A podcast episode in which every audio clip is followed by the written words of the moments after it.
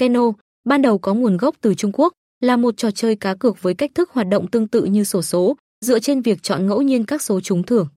Mỗi lượt quay Keno, người chơi sẽ chọn 20 số từ tổng số 80 số được cung cấp.